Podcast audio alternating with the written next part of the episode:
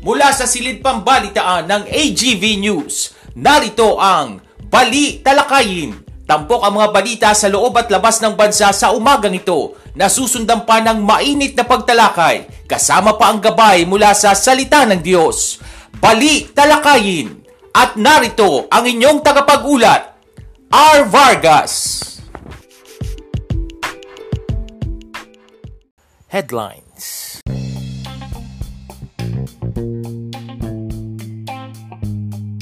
Sa ulo ng mga balita, Pangulong Duterte inamin na ginamit niya ang kanyang presidential powers para maipasara ang ABS-CBN. Metro Manila at iba pang mga lugar mananatili sa Alert Level 1 hanggang July 15. Lagpas 5,000 arawang kaso ng COVID-19 sa Hulyo, pinabala ng Department of Health.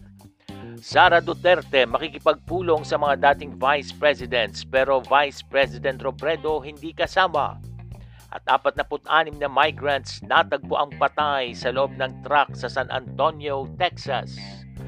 Magandang umaga ngayon ay araw ng Miyerkules, June 29, 2022. Ako po si R. Vargas at narito ang detalye ng mga balita.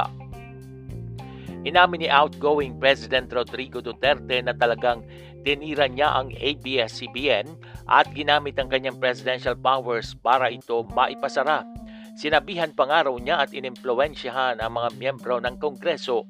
Matatanda ang Mayo ng taong 2020 nang magpalabas ng cease and desist order ang National Telecommunications Commission laban sa ABS-CBN na iniuutos ang pagtigil ng operasyon ng kumpanya matapos mapaso ang prangkisa nito.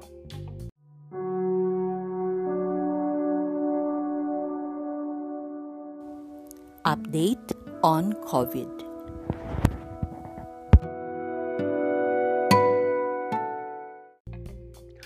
Mananatili ang Metro Manila at iba pang mga lugar sa Alert Level 1 classification hanggang July 15. Ibinasura na rin ang pagbase ng IATF sa 2-week growth rate sa paglalabas ng case risk classification.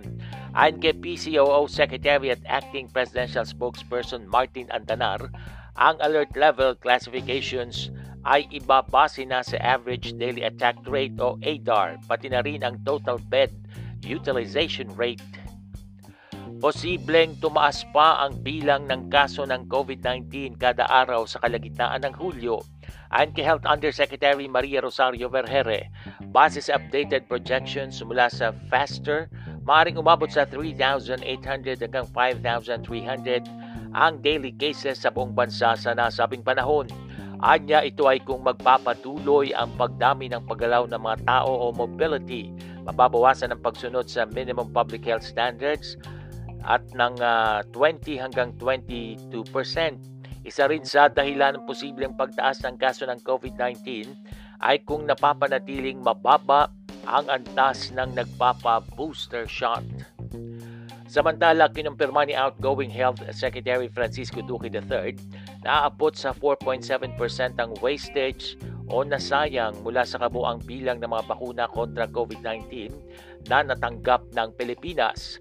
Sa kabila nito, nilinaw ni Duque na ang naturang numero ay pasok pa rin naman sa 10% na allowable wastage o pinapayagan ng World Health Organization Batay sa ibinigay na datos ng National Task Force Against COVID-19 na kinumpirma rin ni Health Undersecretary Mir Kabutahe, ang kabuang bilang ng COVID-19 vaccine na na-deliver sa Pilipinas ay nasa 245,382,600 Base naman sa National Vaccination Operations Center o NVOC, hanggang nitong June 26, nasa 154 million 132,506 vaccine doses ang naiturok na kung saan 70,358,612 Filipinos ang fully vaccinated o ganap ng bakunado habang 14,947,878 first booster doses ang naibigay na.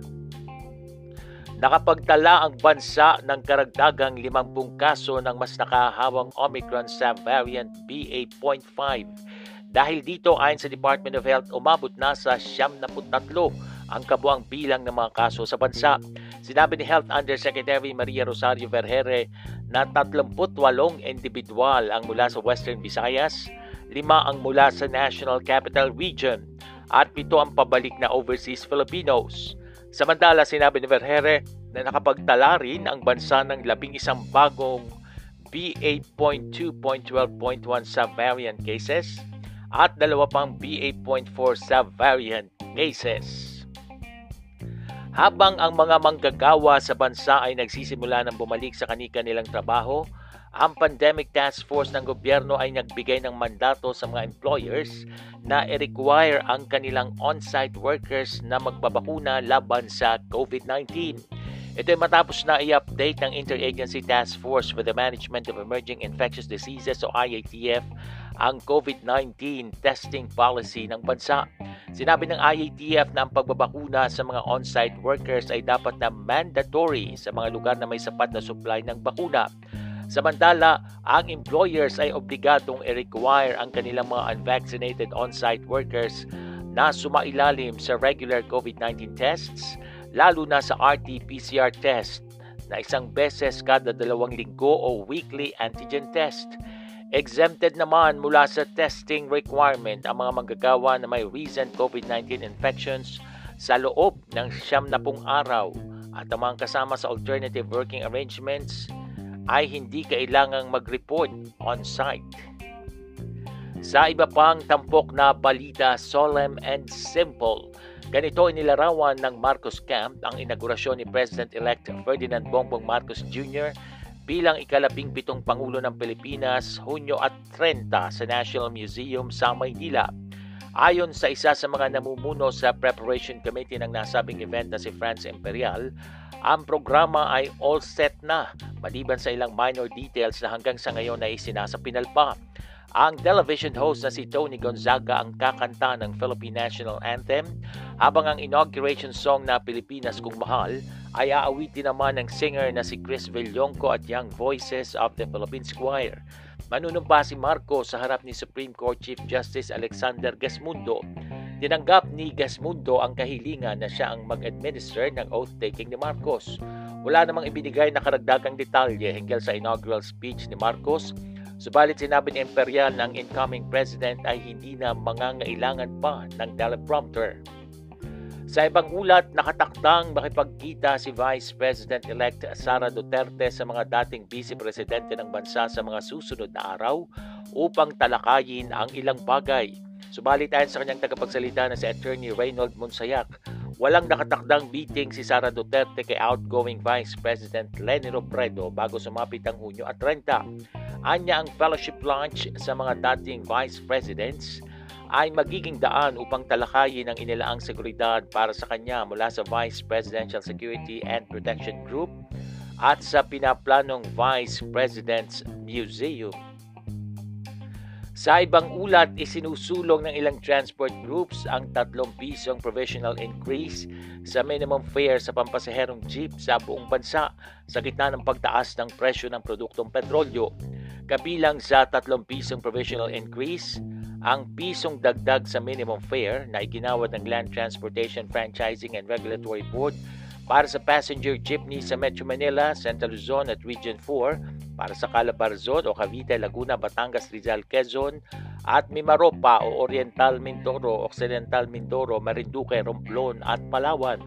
Sa petisyong inihain sa LTFRB ng limang transport groups, e sinusulong nila ang implementasyon sa buong bansa ng pisong provisional increase mula sa LTFRB noong Hunyo 8 para sa Metro Manila, Calabarzon, Mimaropa at Central Luzon, kabilang na ang 2 pisong provisional increase sa lahat ng public utility jeepney sa buong Pilipinas.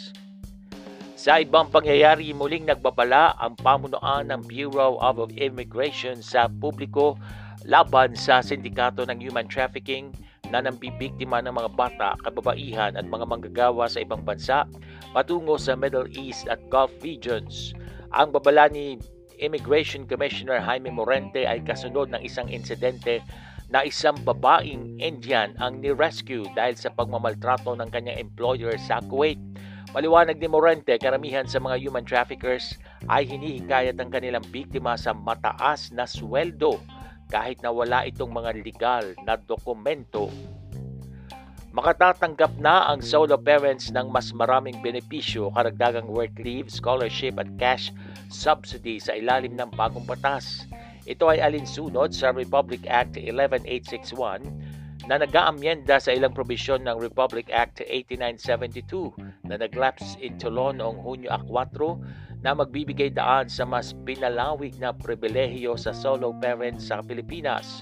Sa ilalim ng bagong batas, bibigyan ng isang solo parent ng parental leave na hindi lalagpas sa pitong araw in addition to leave privilege under existing laws na forfeitable and non-cumulative. Dapat ibigay ang bagong pribilehiyong solo parents kahit ano pa ang kanyang employment status sa kondisyong anim na buwan na siyang nagtatrabaho sa isang kumpanya. Samantala, requisitos naman sa Department of Education, Commission on Higher Education, o Technical Education and Skills Development Authority o TESDA na magbigay ng scholarship programs para sa kwalipikadong solo parents at full scholarship sa isa sa kanyang mga anak na 22 anyos pababa at nananatiling dependent.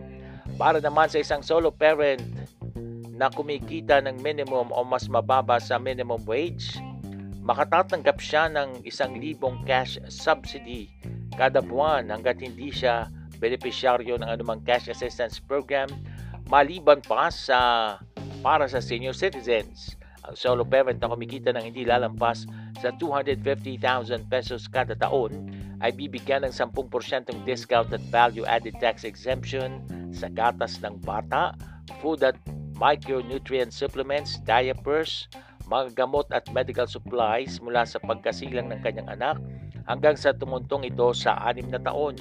Pinoprotektahan din ng solo parents ng patas laban sa work discrimination at automatic health insurance program sa ilalim ng Philippine Health Insurance Corporation of PhilHealth para sa isang solo parent. Sa ibayong dagat, iniimbisigahan ng mga otoridad ang 18-wheeler truck kung saan natagpo ang patay ang 46 na mga migrante sa San Antonio, Texas. Marami ang dinala pa sa mga ospital sa lugar hindi bababa sa limang biktima ang nasa critical na kondisyon na dinala sa Baptist Medical Center downtown. Dalawa naman ang dinala sa Texas Vista Medical Center at karagdagang dalawa sa University Hospital. Patuloy ang investigasyon sa dahilan ng pagkabatay ng mga biktima subalit may lumalabas na balita na maaaring na-suffocate ang mga ito sa loob ng, ng sasakyan na truck dahil sa init ng panahon.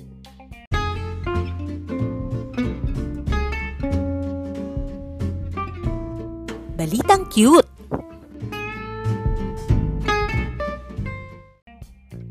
Sa ating Balitang Cute, kapag mag-check-in kayo sa isang hotel, ano ang hanap nyong amenities?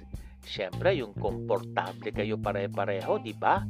Yung may komportable higaan, magandang beddings, may breakfast, drinks, at may butler service pa. Para ito, kakaiba at nakakatuwa. Kasi ba naman, may isang hotel sa Switzerland ang walang bubong at walang pader. Pero nakapagtataka kung bakit libo-libo ang gustong mag-check-in. Katunayan ay pinag-uusapan ngayon sa buong mundo ang kakaibang features ng zero-star hotel na ito sa Switzerland. At dahil nga walang bubong, aba e sleep under the stars ang isa sa kakaibang features nito. At dahil nga wala ring pader, kaya naman tanaw na tanaw mo ang mala wallpaper na hills and mountains. May bahaging katabi ng isang gasolinahan. Meron ding nasa gitna ng vineyard. Ang hotel na ito ay isang art installation at ideya ng kampal na Swiss concept artists na sina Frank Ricklin at Patrick Ricklin at sadyang sleepless night ang bentahin nito.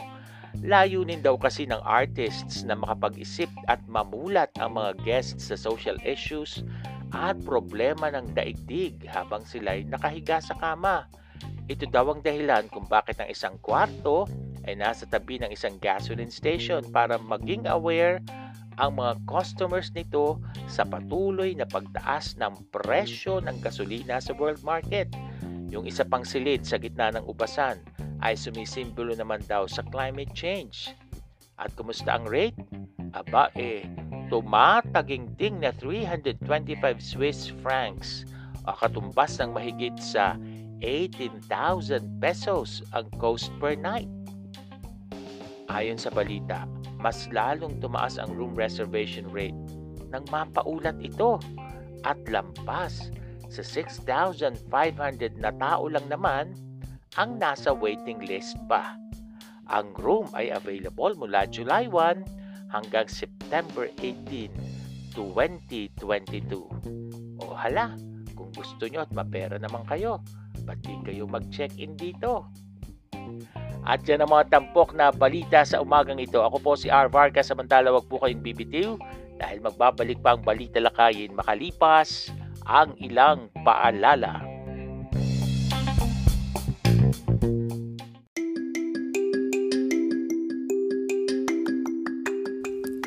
Laganap ang at tumarami na naman ang nagpopositibo, pinapaalalahanan ng lahat na huwag maging kampante sa banta ng COVID-19. Dapat nating ipagpatuloy ang tamang pagsunod sa minimum public health standards at laging magsuot ng face mask, mag-physical distancing, at maghugas ng kamay. Sa oras na makaramdam ng simptomas, agad na mag-isolate at magpa-test agad ding magpabakuna upang makakuha ng dagdag na proteksyon laban sa COVID-19. Paalalang hatid ng programang ito.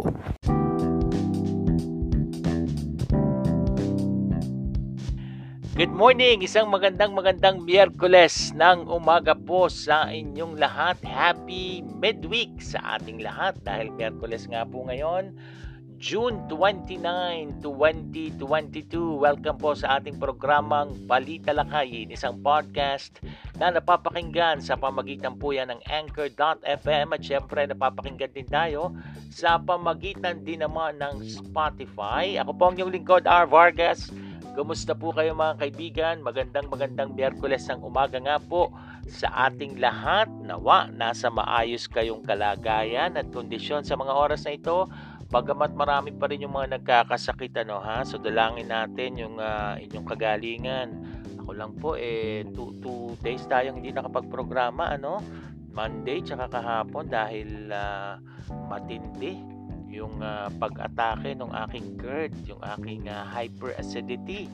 Talagang merong kasamang nausea yung pagkahilo po ano at parang nasusuka-suka. Ang hirap pong tumayo at tama pa yung panlasa. Mahirap. Pag yung GERD o yung hyperacidity po yung acid reflux ang umatake. So sana kayo po ay nasa maayos na kalagayan ngayon. Mga kaibigan at ang aming uh, panalangin kung kayo ay may mga sakit eh talagang yung lubosang kagalingan ang inyong maramdaman mula sa ating Panginoon. Dire-diretso po tayo ngayon sa ating pa-shoutout sa umagang ito. Unang-una po dyan ay shoutout sa mga masugid nating taga-subaybay sa ating palatuntunan. Kayo man ay nasa Pilipinas o nasa ibang panig ng uh, ng uh, daigdig. Ayan, dahil online tayo, naririnig din tayo sa iba't ibang mga bansa, no? Hindi lamang dito sa Pilipinas. Pero binabati po namin kayo, sina shout out Happy listening po sa inyong lahat mga kaibigan. At syempre, ganun din, doon po sa mga nagse-celebrate ng kanilang mga birthdays ha.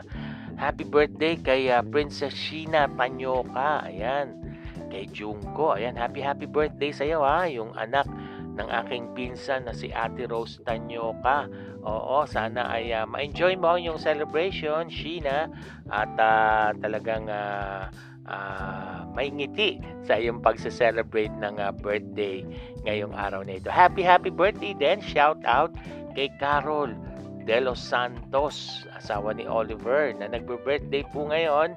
Happy birthday sa iyo Carol. Nawa ay ma-enjoy mo rin ang iyong birthday at uh, patuloy kayong gamitin ng Panginoon, kayong mag-asawa sa kanyang uh, ministeryo. Oo.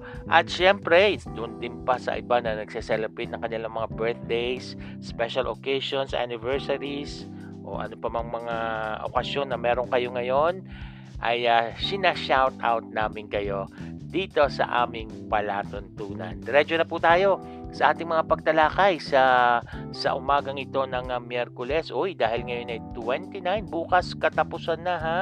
Araw ng sweldo at kasabay ng araw ng sweldo, bukas din po ay pista opisyal dun lamang sa lungsod ng Maynila. Bakit kanyo? Dahil bukas nga po ay uh, sabay-sabay po nating abangan ang uh, magiging oath taking yung panunumpa sa tungkulin at pagsisimula ng uh, tungkulin ng ating bagong presidente, si President-elect Ferdinand Bongbong Marcos Jr., whether bumoto kayo sa kanya o hindi, subaybayan po natin ito at uh, talagang ipanalangin yung ating bagong presidente. Ha?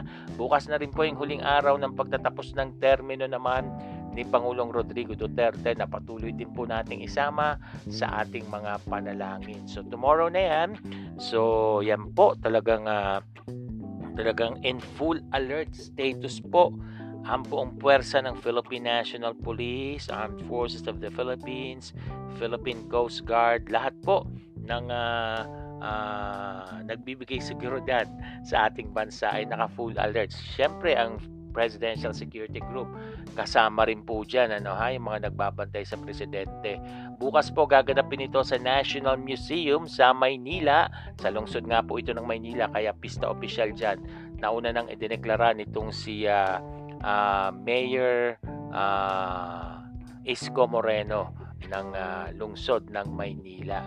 Opo at uh, dahil nga po ito ay uh, full alert status at uh, syempre, hindi pinapayagan na mismong dun sa National Museum magsagawa ng kilos protesta, yung mga rally-rally, yung mga rallyista, mga demonstrador, hindi naman kayo pinagbabawalan sa kanyan kung gusto nyo maglabas ng inyong mga sentimiento, ng inyong mga hinaing, pwede naman, sabi ng ating PNP, pero dun lamang kayo sa mga designated areas, ha?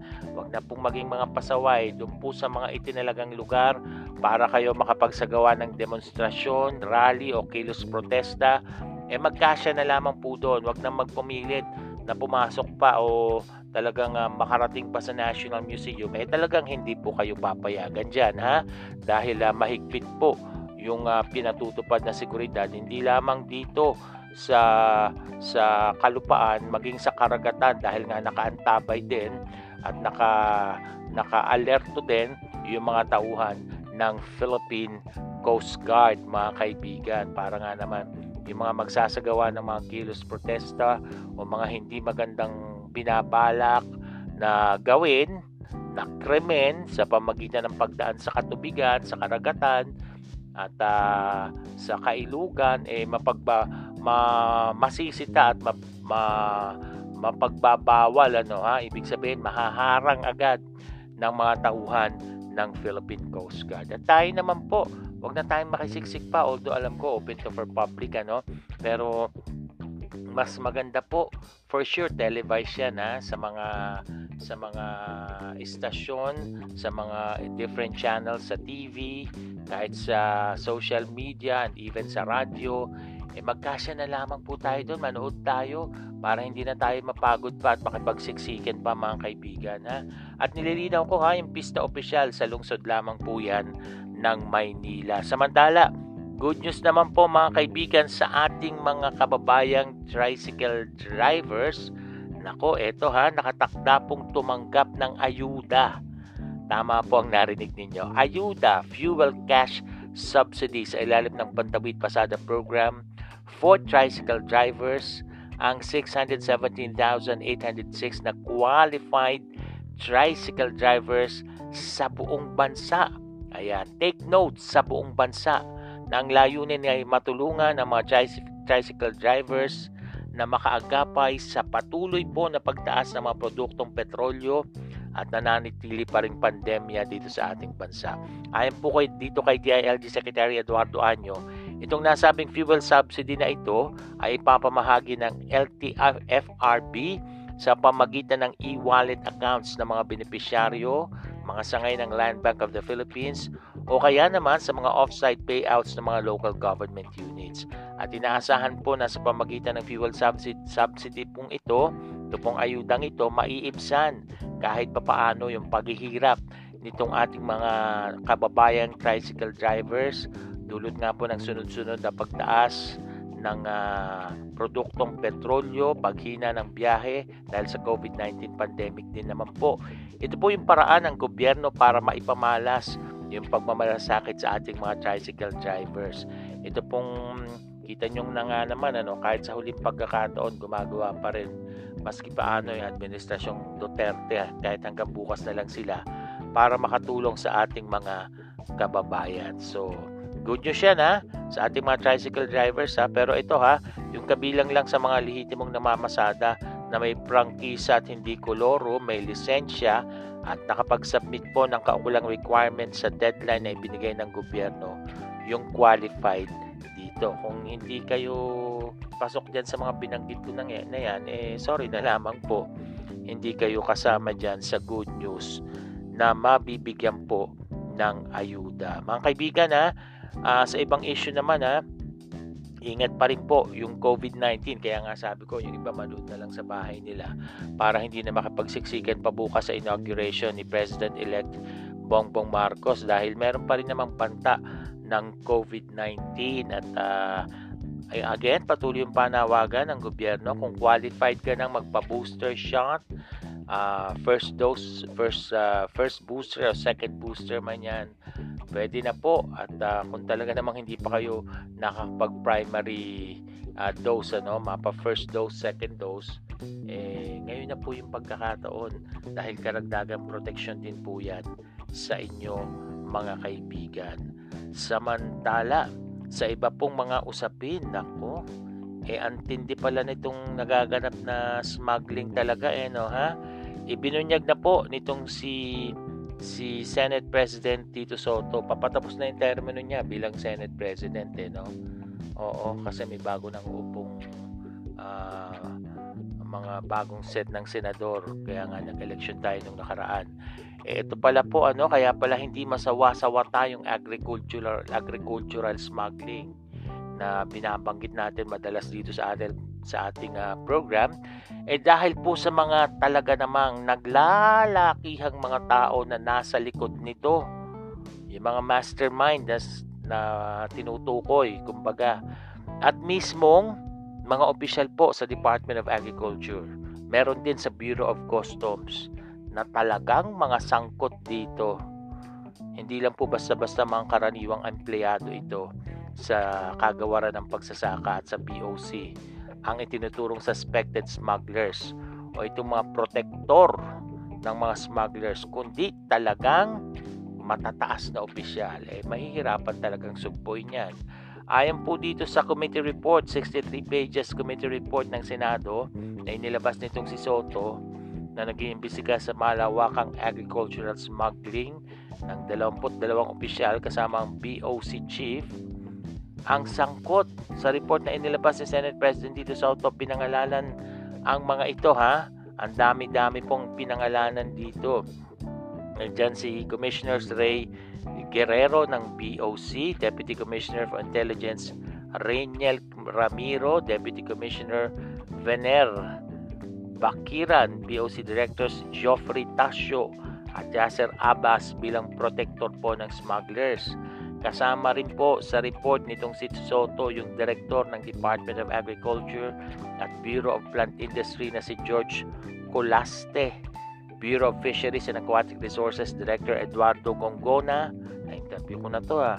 At Laarni Rojas ng DABPI's Plant Quarantine Service Division. Siyempre, ano pong inaasahan natin, itinanggi po ng mga nabanggit yung nasabing akusasyon sa kanila. Nako, antindi. Eh kung inyo matatandaan, last week po yata yun, ano, sabihin ni President-elect Bongbong Marcos na siya yung pansamantalang mamumuno sa Department of Agriculture bilang kalihim. Eh maganda po yan. Sabi niya kasi aayusin niya. Baka kasi aayusin niya. Dito nga kasi sa report na ito, sabi kasi ni Tito Soto na submit na niya itong mga pangalan na ito kaya Bongbong. Eh, sabi ni Bongbong aayusin niya yung Department of Agriculture kaya siya yung pansamantalang uupo dahil siguro sa malawakang mga sangkot sa smuggling na ito yung mga opisyal na yan. Kaya niya aayusin. Eh, hindi lang po ang uh, Department Department of Agriculture, Ginoong Pangulong Marcos ha, pati yun sa BOC ha, kasama rin. So marami-rami kayong pwedeng ayusin dyan. At talagang sibakin sa pwesto dahil talagang parang walang mga konsensya itong mga smugglers na ito ano ha? Na talagang nagpapahirap sa ating mga magsasaka. Eh, talaga sanang maayos na ang mga bagay-bagay na ito ni Ginoong Marcos. Kung kailangan meron pong gumulong na ulo, pangit naman pakinggan nyo, no? Kung talagang kailangan merong matanggal o masibak sa pwesto, eh gawin po at palitan ng mga matitinong tao yan sa Department of Agriculture at sa Bureau of Customs para nga naman eh talagang hindi na lalong maghirap ang ating bansa dahil ang smuggling isa po sa nagpapahirap sa bansa natin yan Ka kahalintulad na kahalintulad po yan ng korupsyon. Patuloy kayong nakatutok dito sa ating programang Balita Lakayin. Sa ilang sandali, susunod na po ang ating tampok na gabay mula sa salita ng Diyos, makalipas ang ilang paalala.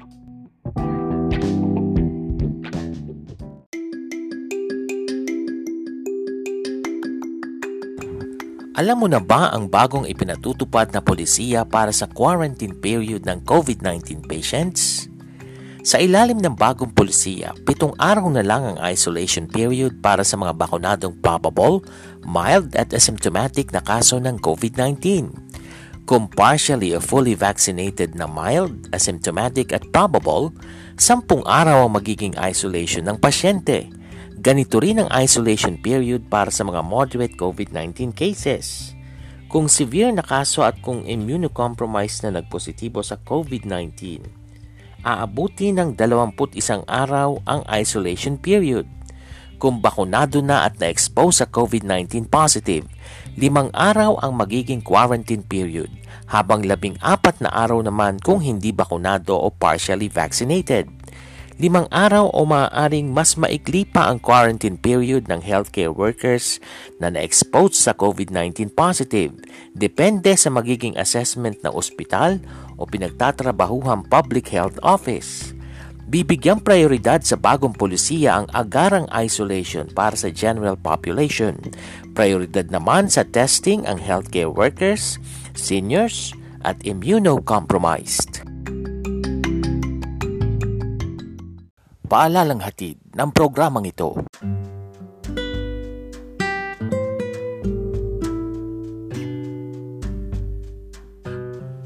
At narito na ang gabay mula sa salita ng Diyos. Tampok ang pagbubulay-bulay sa kanyang salita.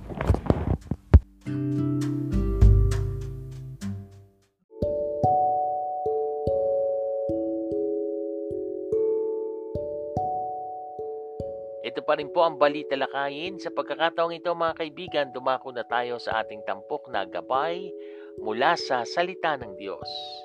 Ang sabi po sa Psalm 119:105, Thy word is a lamp unto my feet and a light unto my path. Sobra pong mahirap at napaka masalimuot ng buhay. Kaya naman ang mga tao ay patuloy na naghahanap ng mga kasagutan at praktikal na solusyon o lunas sa kanilang mga pangailangan at problema sa buhay. Ang nais ng marami ay direkta at hayagang tugon sa kanilang mga katanungan sa kanilang sarili, sa pakikipag-ugnayan sa iba, sa sex, sa sexualidad, sa pag-aasawa o sa pamilya, sa karir, sa pangarap sa buhay, sa kanilang future, sa kaligayahan, sa relasyong espiritual sa Diyos, sa kamatayan at sa kung ano-ano pa. Pero ang lahat ng mga bagay na ito ay nasa salita ng Diyos, ang Biblia. Dahil ang Biblia po ay buhay at makapangyarihang salita ng Panginoon. Sabi nga sa Matthew 24:35, Heaven and earth will pass away, but my words will never pass away. Mahilig ka bang magbasa ng mga libro at iba't ibang mga aklat? Bakit hindi mo subukang basahin at saliksikin ang Biblia nang matagpuan mo ang mga kasagutan sa iyong mga katanungan? at makita mo ang solusyon sa iyong mga problema. Tayo po ay manalangin. Diyos amang makapangyarihan sa lahat. Yes, Lord. Lahat po ng aming mga katanungan, lahat po ng aming mga problema, matutugunan po ng iyong salita. Tulungan mo nga, Lord, na saliksikin namin at patuloy na mangusap ang iyong mga salita sa aming mga buhay. At nawa hindi lang namin ito basahin, kundi makuha namin pagbulay-bulayan. Salamat sa pangalan ng aming Panginoong Heso Kristo. Amen. Diyan na po nagtatapos ang ating programang Balita Lakayin sa umagang ito. Patuloy ko po kayong inaanyayahan na muli po kaming subaybayan sa susunod po nating pagsasahim papawid. Ako po si R. Vargas. Pagpalain po tayong lahat ng ating Panginoon. This podcast program is open for advertisements and commercials, for blogs and announcements of your upcoming events and even for political ads at a very low rate. Avail now of this promo. You may contact 0920-745-8869 for details or send your queries to arvargas0521 at gmail.com. Inyong natunghayan ang Balita Lakayin. Muling subaybayan ang programang ito sa susunod na Pagsasahim Papawid.